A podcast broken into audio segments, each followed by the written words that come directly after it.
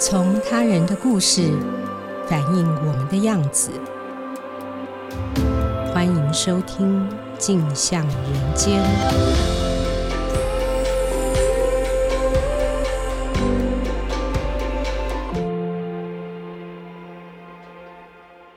各位听众，大家好，欢迎收听由静好听与静周刊共同制作播出的节目《镜像人间》。我是节目主持人景华。今天要和大家聊的是一个很特别的人物特写报道。来和我们分享的是《镜周刊》人物组主笔陈红景。红景，请先和大家打个招呼。大家好，嗯，红景今天要和我们分享的是最近刚刚出刊的一个重磅报道。被偷走的人生，副标题是“周子非囚笼去来四十年”。谁是周子非？为什么会说他长达四十年的人生是被偷走的？为什么我会说这是一个非常精彩的重磅报道？那我想，我们就先请宏景跟我们简述一下这个故事。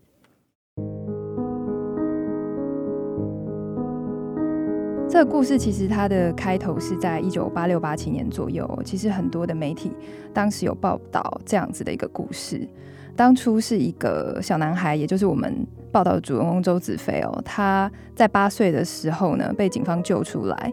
那他被救出来的时候呢，被发现是完全没有社会化能力，然后也完全不懂语言，没有办法与人沟通。所以当时的媒体呢就大篇幅的报道说，哇，这个世界上会有个亚童。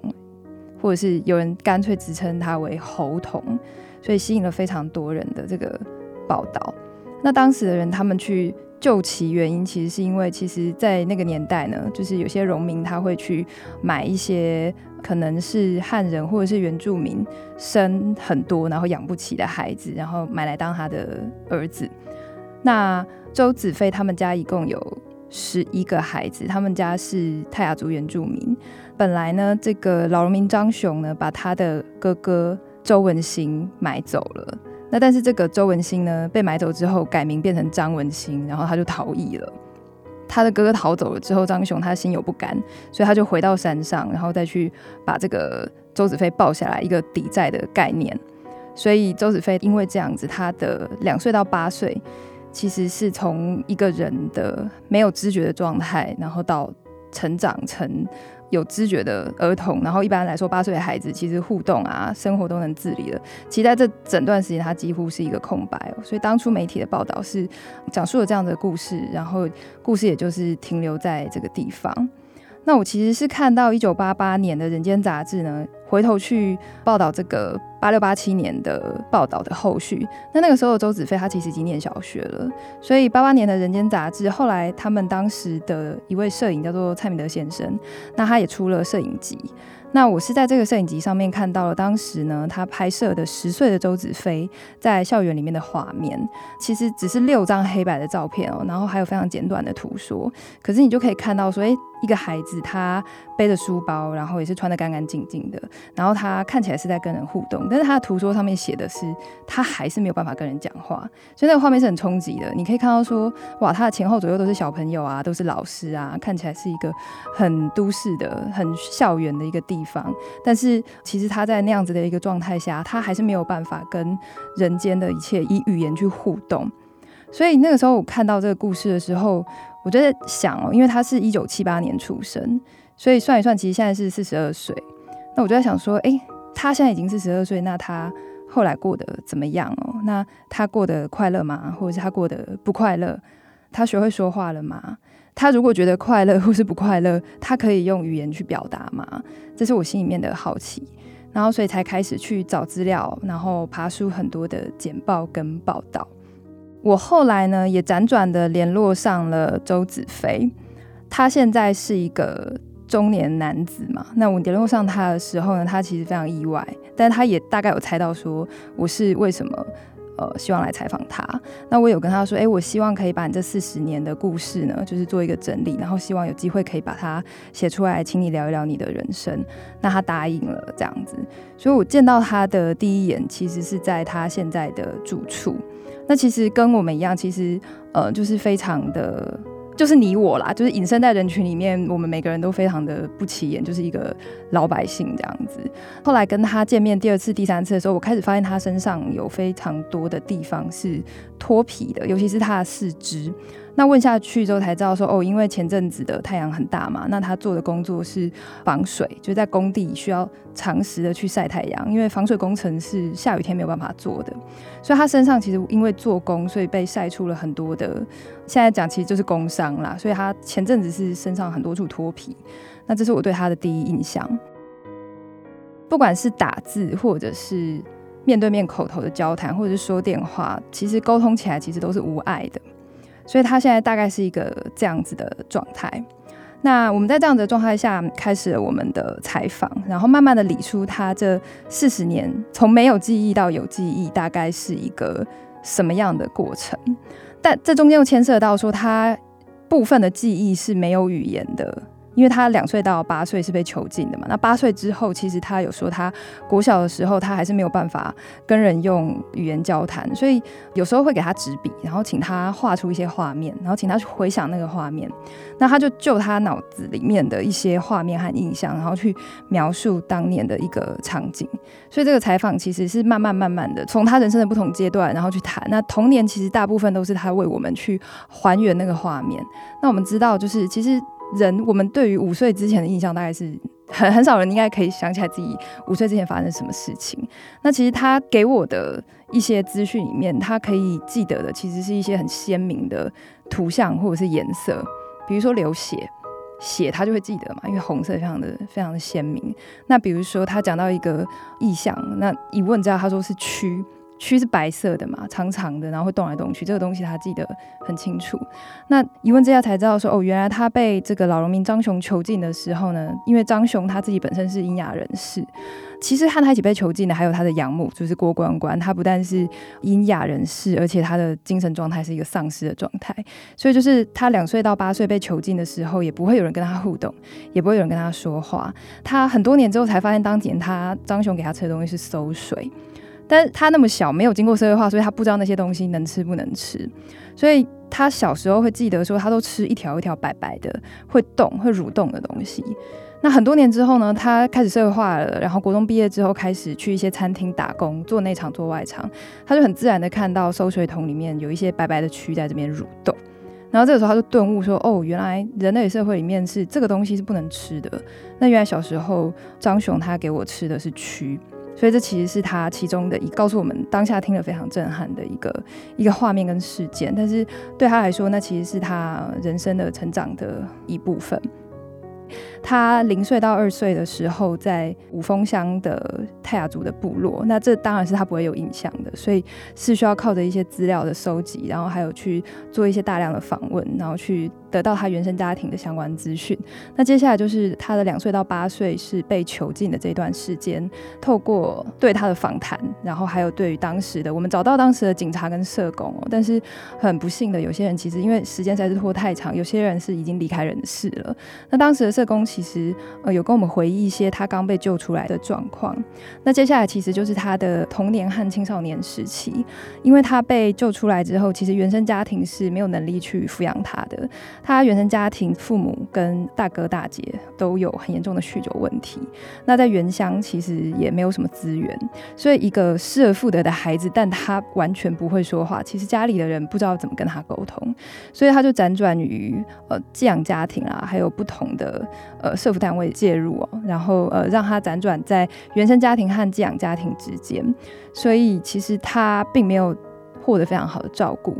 那直到中原大学心理系的副教授戴浙他当时出现了，那表示呢，希望可以领养他。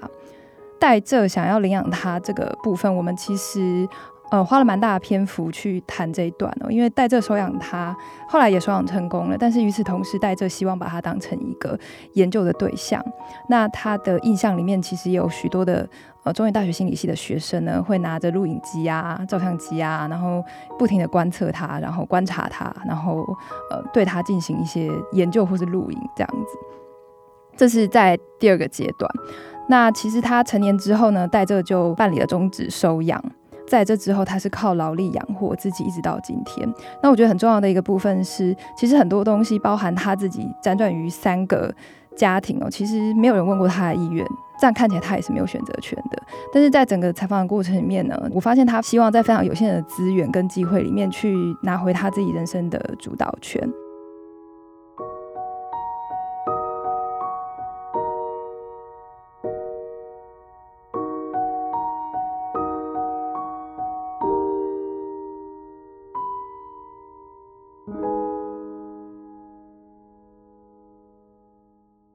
听了红景的分享，我想大家也许就可以理解为什么这篇报道的标题叫做《被偷走的人生》。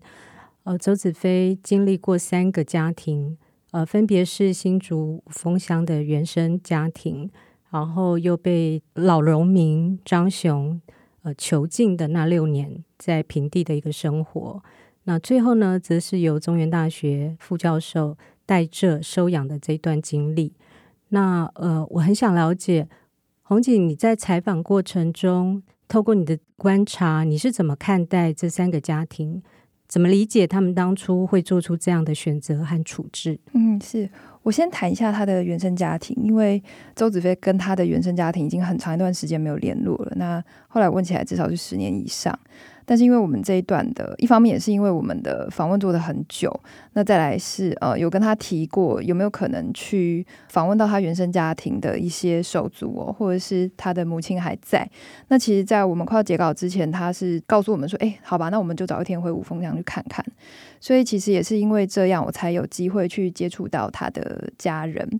回到他五峰乡的原生家庭的时候，可以发现就是说，哎，其实。我们有看到三十多年前的照片嘛？那其实还蛮惊讶的，发现家里的陈设啊，哦，然后还有呃，包含外观可能改变过一些。那他整个家里最不一样的地方，其实就是他家的那一台电视不见了。为什么会不见？因为他哥哥酗酒，所以在一次吵架之中，十几年前、二十几年前，把那一台电视给摔坏了。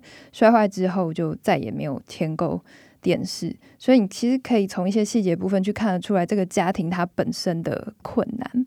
那我其实尝试过用非常多的方式去，希望可以接触到周子飞的哥哥，就是当年被张雄一开始买走的那个张文兴。其实有透过非常多的方式，希望可以联系上他，但是我其实都是失败的。一直到呃到了五峰乡。可是到他们家的时候，其实只有他八十多岁的母亲在家。那其实我们很希望可以还原当年这样子的悲剧到底是怎么发生的？为什么一个孩子两岁的婴儿在家里可以这样子被抱走？那被抱走之后，又是因为什么样的曲折离奇的原因吗？所以他没有办法把孩子要回来。可是呃，妈妈她一方面是因为年事已高，那另外一方面可能听力也的确不好。那另外我有在想。他也许不愿意回答，因为其实，嗯、我试着跟妈妈寒暄，然后问到其他问题的时候，妈妈是可以回答我的。但是当我问到说，诶，当年子非的情况的时候，他妈妈就是很重复的跟我说，啊，我耳朵不好，我听不见。后来才听周妈妈说，其实周子飞的哥哥姐姐们其实是在更深山里的一处公寮里面，下午的那个时间，非常大的可能性，其实他哥哥应该是正在喝酒，或者是已经喝到一个程度。所以那一天还蛮幸运的，我们就又驱车前往。更深山的地方，那找到了张文兴。大家其实可以去看我们的报道，里面有当年的照片。张文兴的照片跟现在的照片其实一对照起来，可以发现就看出来是同一个人，但是确实比想象中的样子还要苍老。那我们见到他的时候，他确实就是一个已经泡在酒精里面的人。我可以这样说，就是说你希望可以沟通，然后跟他问一下当年的情况，你其实你在几分钟之内，你就可以发现啊，这个东西是。是你，你拿不到答案了。当年具体的细节是怎么样？包含有没有？我一直很想要知道这个是不是？其实我现在看起来就是所谓的人口买卖了。那当年这样的状况是怎么样发生的？那其实是都已经问不出来了。所以如果要很简单来总结的话，我觉得是一个自身难保的。然后两代其实上一代影响到下一代，其实都不太。就是至少在经济方面是非常弱势的一个原生家庭，所以其实你可以去推估当年的这个状况，就是说当年他们的儿子被抱走，然后送回来，其实他们没有能力去抚养跟教育他，其实也是可以想象的。那这是关于他原生家庭的理解的部分。接下来我想要谈一下他第二个家庭，就是他被囚的这个张雄家。有一个说法，我后来去爬了当年很多的资料。那张雄为什么是英亚的人？其实有人说他是在战争的时候伤了声带，可是有人说他其实是因为疾病的关系，所以伤了声带。可是呢，因为我们这次其实有到张雄的囚禁周子飞的新竹荣民之家旁边的这个小屋子里面，当然都已经换了居民居住了。我就是在附近，就是问邻居嘛。那有一位邻居，其实小时候他就是都在街里玩，那他现在还是住在那边，当然也已经是一个伯伯了。他说：“我记得张雄。”然后他后来就说：“其实张雄会讲话，只是他不愿意说，只是大家都在。啊”他就说他小时候在外面玩。然后很多人都说，其实张雄会说话，只是他假装自己不会说话。就说官方的讯息是这样，嗯、可是实际上居民的讯息是这样。可是当然也是这一次做报道里面很大的一个困难，就是说有些东西你没有办法去核对，就是你是对不起来的。嗯、所以你大家可以知道，张雄他其实也是一个在经济方面也比较困难的一个一个一个状态。你可以看到当年他居住的环境也也没有很好。然后那他攒了这么多钱买了一个太太，然后买了一个。儿子，那他希望的其实就是很传统的那样子的概念，我要拥有你们，嗯、就是保全他自己安全感的事物这样子。嗯、我是用这样子的一个方式去理解张雄，用现代的角度看起来就是哇，你虐儿，就是。嗯、可是当时的报道其实，呃，我有看到包含蔡明德前辈他在他的摄影集里面写的图说，他说其实。张雄他买这个孩子，当然是想要给他的太太作伴，但是他自己觉得他是爱这个孩子的。嗯、对，那张雄已经亡故了，所以周子飞其实被救出来之后，就再也没有跟他有联络，那他也没有意愿去联络。嗯、那其实对周子飞来说，他对张雄并没有所谓的的恨。我我想，也许是他可以有一些理解，或者是说他之后遇到了更让他觉得更大伤害的事情，所以他对张雄的情绪，就我的。反复的询问跟理解起来，其实是一个比较中性的，就是啊，我就是遇到这样子的事情了。嗯、回过头来讲张雄，其实我有问到当时的社工，那其实社工就说，其实他觉得张雄也是爱这个孩子的，嗯、因为张雄其实他，他会买养乐多给他吃。对，对，他说当时周子飞他记得这个小朋友非常的喜欢喝养乐多，因为他经济状况确实不好，可是他会去买很多的。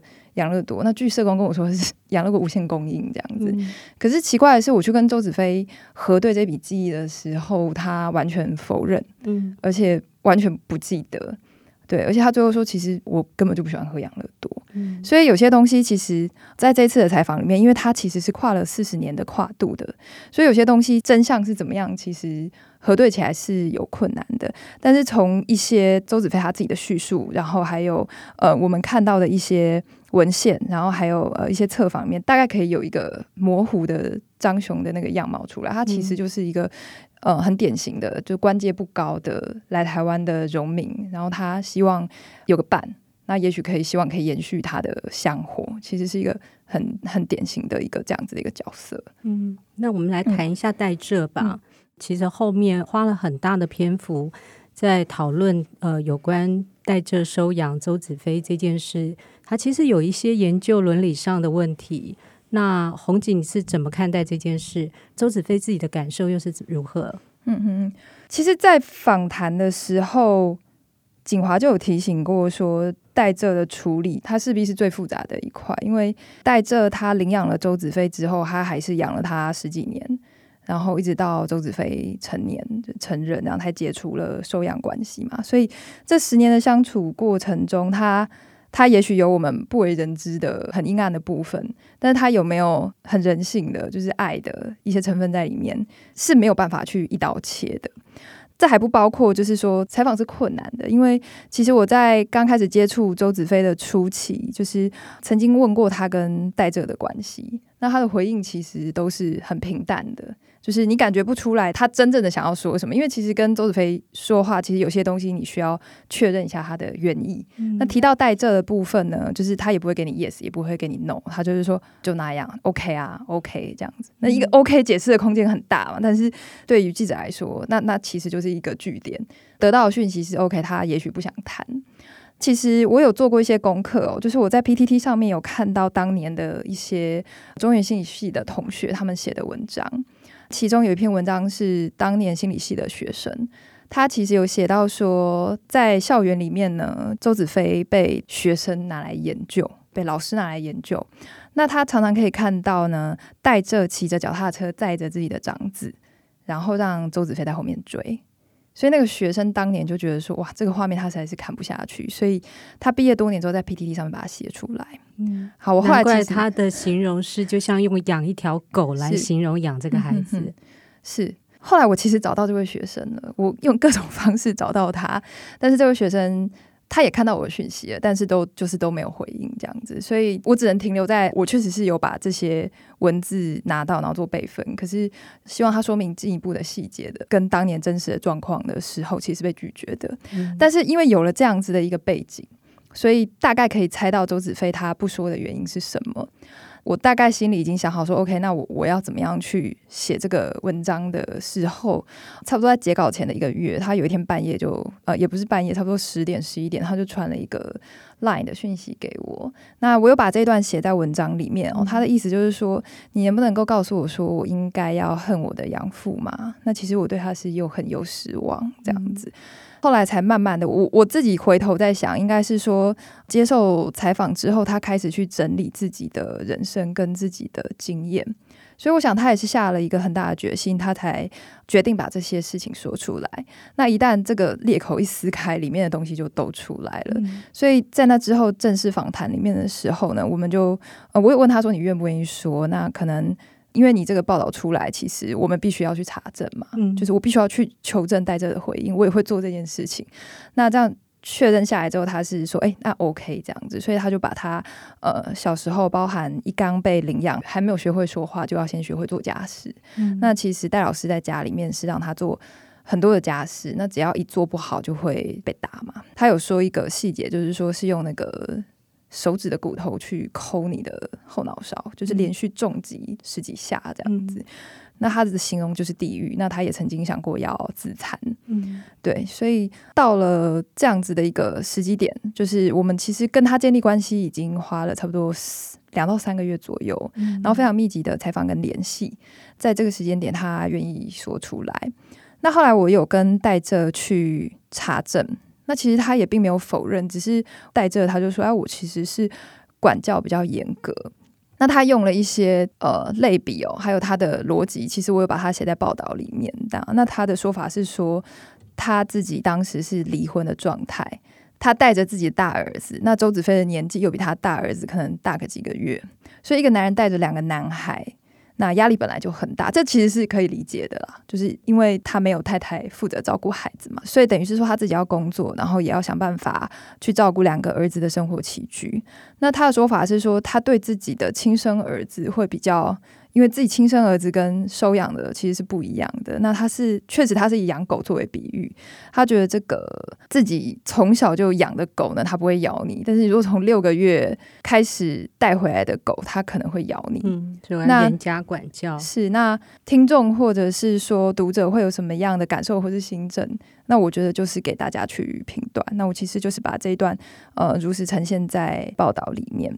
那另外是必须要去挑战他的一个，其实是研究伦理的问题。对，就是我们现在看会觉得很荒谬，为什么一个监护人同时可以去研究他监护的对象？嗯，那其实我有就这个问题去请教发展心理学的呃心理学家赵一山博士，他是台大心理系的老师。他说：“其实，在国外哦，像是麻省理工学院，其实有类似的案例。可是这个东西在学界引起非常非常大的争议。他有提到说，国外的案例是有教授，他可能会也是做心理相关的研究，他会拍摄自己刚出生的 baby。”那是他自己亲生的孩子，哦、对，那他是觉得说，哎、欸，其实这样子的拍摄，他可以拿到的是第一手的 data，、嗯、因为其实其他人的孩子，他不可能让你二十四小时一直拍摄、一直观察嘛，嗯、对。那他就拍摄自己的孩子，国外确实是有这样子的案例，那但是也是引起非常非常大的一个争议哦。那我们回过头来看，这是一个三十年前的的研究，那戴这当时呢，也拿这个去申请了国科会的补助，我就反问他说，当时申请了多少？他有一次回答我说，十万或二十万。那有一次回答我一百万或两百万，然后我说，可是我看到的资料是三百万啊，嗯，你当初是申请了三百万，他就说，好吧，那就三百万就三百万，但是国科会最后并没有把这笔钱核发给他，嗯，是，其实，在这样子的研究，我我们说一个不要说心理系，就一般的研究，其实都会去看他的研究伦理嘛，嗯，那一般的研究其实应该要通过，现在来看，一定是你必须通过学术伦理审查，不管是你系上的，或是请系外的。专家来帮你做审查。那我就问他说：“你有没有通过学术伦理审查？”那他是跟我说：“啊，那个不需要审查。”这是他的回应。他说：“我直接送到国科会就好。”我同样有挑战说：“呃。”为什么让系上的学生去研究周子飞哦？那他给我的答案是说，那个是学生们做的研究。嗯，对。那其实有取得他的一些回应，他的回应是自圆其说也好，或者是也许有几分对，是对，也许是嗯，在当时的时空环境下，也许是行得通的，或是有他的道理也好。嗯，那所以呃，可以做的其实是把它并成在报道里面。哦，周子飞的故事真的是一个非常戏剧化的故事。可是这是报道，不是电影剧本。毕竟涉及的是实际的人生。在决定下笔的时候，红姐，你最犹豫，你觉得最难处理的是哪一个部分？嗯哼，有几个部分其实都蛮难的，因为其实这个。报道第一个，它时间跨度很长，然后再来就是我们找了非常多的相关当事人，所以访完之后你会发现说，哇，这资料大到一开始是觉得很发散的，就是没有办法去收敛它。一开始的时候，的确是在茫茫的逐字稿海里面，是想说它的边界应该在哪里。那后来还是希望说聚焦在他自己。个人的经验上面，然后用比较类似时间轴的方式去去呈现他的成长的经验。难处理部分，其中一个部分当然是他跟戴这的他的养父的关系。那这个我刚才大概有稍微提过。呃，另外一个部分其实是我觉得问问题是很残忍的，就是说我们做很多的访问嘛，那有一些 A、B、C 的问题，其实是一些你需要确认一些细节啦、年份啦。那可是，在他的 case 上面，我会觉得跟他确认一些细节的部分，尤其是确认他的感受的部分，其实听起来很像是一般的问题。比如说，我最后有问他，我其实那个问题我要不要问出口之前，我自己想很久这样子。最后一次访问，我问他说：“你曾经有经历转折过至少三个家庭，你有没有觉得哪一个家庭是你你？”觉得比较像家的地方，或者是说，呃，你曾经有过三个父亲，你原生家庭的父亲，然后还有张雄，然后还有戴哲。如果你可以选择的话，或者是说你，你你你自己觉得谁比较像是你的父亲？我我自己觉得这个，就我其实到现在还在检讨啦，就是那那一题到底该不该问哈。但是我我有得到一个，其实他这三个他其实都没有选，他想了很久，他跟我说，其实曾经有一个戴哲的学生把他带回去住。带着他年轻的时候，可能没有能力负责一直照顾周子飞，所以有时候会让他的学生把周子飞带走。那他在访谈里面有讲过，说有一个学生其实是会偷偷拿那个枕头去闷闷他，就闷到他没有办法呼吸。这是一个。那另外一个部分，其实是他觉得有一个姐姐把他带走，他觉得那个家好像是天堂，就是那个姐姐的爸妈会带他出去买糖果，然后但是在非常非常短的时间，他就被接回带着的家。所以那几天的时间是他人生里面的一个。呃，非常甜美的一个回忆，这样子。除了我觉得问这些问题是非常残忍的部分之外，另外一个觉得比较难处理的部分是，有一些资讯是没有办法核实跟没有办法被对应起来的。那我其实后来有请教专家，就是像赵玉山博士，他是说在发展心理学上面来看，其实人的回忆确实是会被污染的。譬如说，你小时候的一些回忆、一些细节，它本来是 A，可是后面你成长过程中，大家一起跟你说是 B，是 B，是 B，所以其实渐渐的，你到最后他的那个回忆的形塑，你就会记得是 B 的情景。所以尝试要还原当时的情况，是需要一再的去查证跟求证，那需要很谨慎。这部分对我来说是很多的细节是有一些难度，也就是因为这样子，所以其实有一些。他的口述或者是他人的口述，到最后是没有放到报道里的。那我最后想要提一个部分是，呃，因为刚才有提到说，我觉得我我。也许问问题的方式会问一些很很残忍的问题，然后让他去说他的故事嘛。那其实我有时候会在想哦，因为赵一山博士他其实有说，在他们心理学上面，他们要研究一个对象的时候，你必须要提出来对他的 benefit 是什么，就是说他可以从这个他为什么要被你研究，嗯、他自己不管他有没有意愿，你要怎么样去说服说这对研究者的 benefit 是什么哈？那其实对我来说，我也会在想说，他接受访问，当然他。跟我们分享他自己人生的故事，他的 benefit 是什么？嗯、那其实他其实有提到，包含他的小学老师跟他的同学，其实都有提到他在体育跟美术方面，呃，有非常的卓越的一个表现跟潜力。那我也觉得说，不晓得是不是有可能，就是呃，也许他可以透过整理他的人生，或者是说会不会有一些机会，然后让他有不一样的发展的可能。那这也是我在思考的。红景提过关于周子非的报道。最早的珍贵记录其实来自《人间》杂志。这份杂志呢，在台湾的媒体史和文化史上都有非常特别而且非常重要的位置。今年的台湾国际纪录片影展杰出贡献奖就特别颁给《人间》杂志。我想在节目的片尾小小透露一下，其实我高中的时候呢，就是因为偶然间看到《人间》杂志报道原住民少年汤英生的故事，因为备受感动。当时就立志，将来一定要成为一名记者，为台湾珍贵的人事物留下记录。很幸运，我大学毕业不久就当了记者。当时因缘际会制作过《人间》杂志回顾的专题，采访了包括陈映真在内好几位《人间》杂志重要的成员，而且受到不少启发。那我得说呢，红警这篇报道给我的震撼和感动，就像当年《人间》杂志一样。他有非常厉害的采访和写作技巧，有非常生动的动作、人物、场景，也有非常犀利的洞察力、调查和叙事结构。所以，真的非常非常推荐大家好好阅读这篇报道。那也谢谢大家今天的收听。有兴趣了解更多的听众，欢迎锁定由静好听与静周刊共同制作播出的《镜像人间》。我们下次见。想听、爱听，就在静好听。